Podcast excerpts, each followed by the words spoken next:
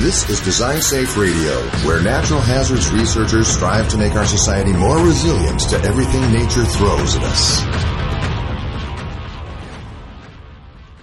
There's a whole host of kind of uh, ex- experimental testing, kind of that that's going on that that'll be going on shortly to try to see what the design of, of NICHE may need to look like. So, for example, there's experiments going on at the University of Miami, I think starting this month on some aspects of the water. And I, I don't, I'm not involved in that part of the project. So I don't exactly know what's going on, but this is the type of things that are going on in, in my space. And the reason why uh, I was asked to be on the project is to see if you know we could potentially simulate some aspects of these non-synoptic winds like you mentioned right so things like, like thunderstorms thunderstorm winds, things like tornado like winds. Could we non synoptic basically means like shorter time scale stuff, like yeah, know, that's right, shorter time and hours or days, but yes. minutes. Exactly, exactly. And so the winds, thunderstorms, and tornadoes as as events or as storms fall into that space, and so the winds generated from them, you know, generally are over small time and space scales, right? Like a tornado, it doesn't last very long. Uh, it, it happens over a small spatial dimension and so we need to kind of understand again like we talked about earlier how these how these um, how these events impact structures differently than what we've assumed all these years in in wind engineering. And so you know they they had asked me you know hey can we simulate some aspects of, of these winds in what amounts to basically a straight line wind tunnel right? There's specialized tornado simulators that that can generate vortices and and things can be studied specifically for those types of facilities.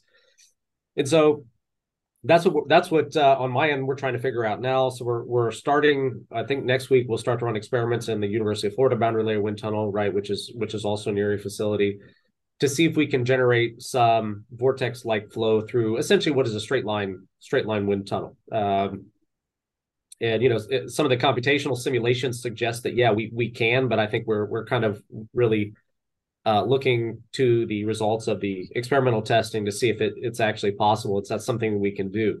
Um, another thing too is like not just a vortex uh, in the tunnel, but also things like wind profiles. Like so, the how the profiles. So typically in wind engineering, you know, the atmospheric boundary layer, we assume that it, it increases monotonically with height. The wind speed in things like thunderstorms, uh, tornadoes that's not the case. A lot of times the highest wind speed is right near the ground, and then it kind of tapers tapers off after that. So the question is, can we can we try to recreate profiles that look like that in you know what essentially is a, straight line wind tunnel? And so mm. that's another aspect of of the investigation that that I'm working on, uh, in in you know one aspect of the experimental testing that's going on, in addition to all the other wind and water experiments that that we'll look at to help inform the the eventual the eventual NICHE design. So, but I'm I'm excited about it. I'm really excited about the team.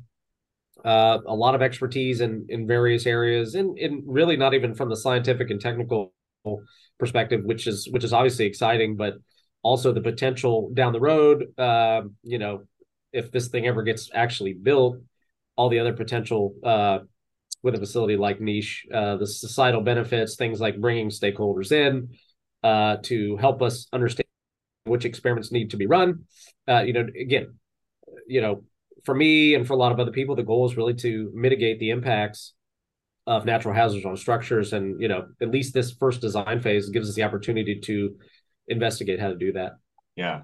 Yeah, exactly. We were, we just got back from uh, a National Science Foundation conference for research infrastructure. So mid scale on up. And it was really exciting talking about NICHE there and thinking about some of the the opportunities there and looking at examples of this done really well things like the national magnet lab that does a great job with outreach and engaging stakeholders and showing how their research affects daily life. Um, but seeing some you know thinking about even the existing NHERI facilities but then going into NICHE how amazing it's going to be to be able to showcase um, uh, exactly the research capabilities but also bring in everyone from high school science class to a senator and show how you know this work and the work of all the research teams that are going through affect the daily life and mitigate mitigating the effects of these extreme events. So it's going to be really cool. Yeah, I completely agree with you. I, I honestly, you know, been studying windstorms for, for a while, but the outreach and impact, the societal impact is, I, I think, the most important point and the hardest. It's the hardest to do.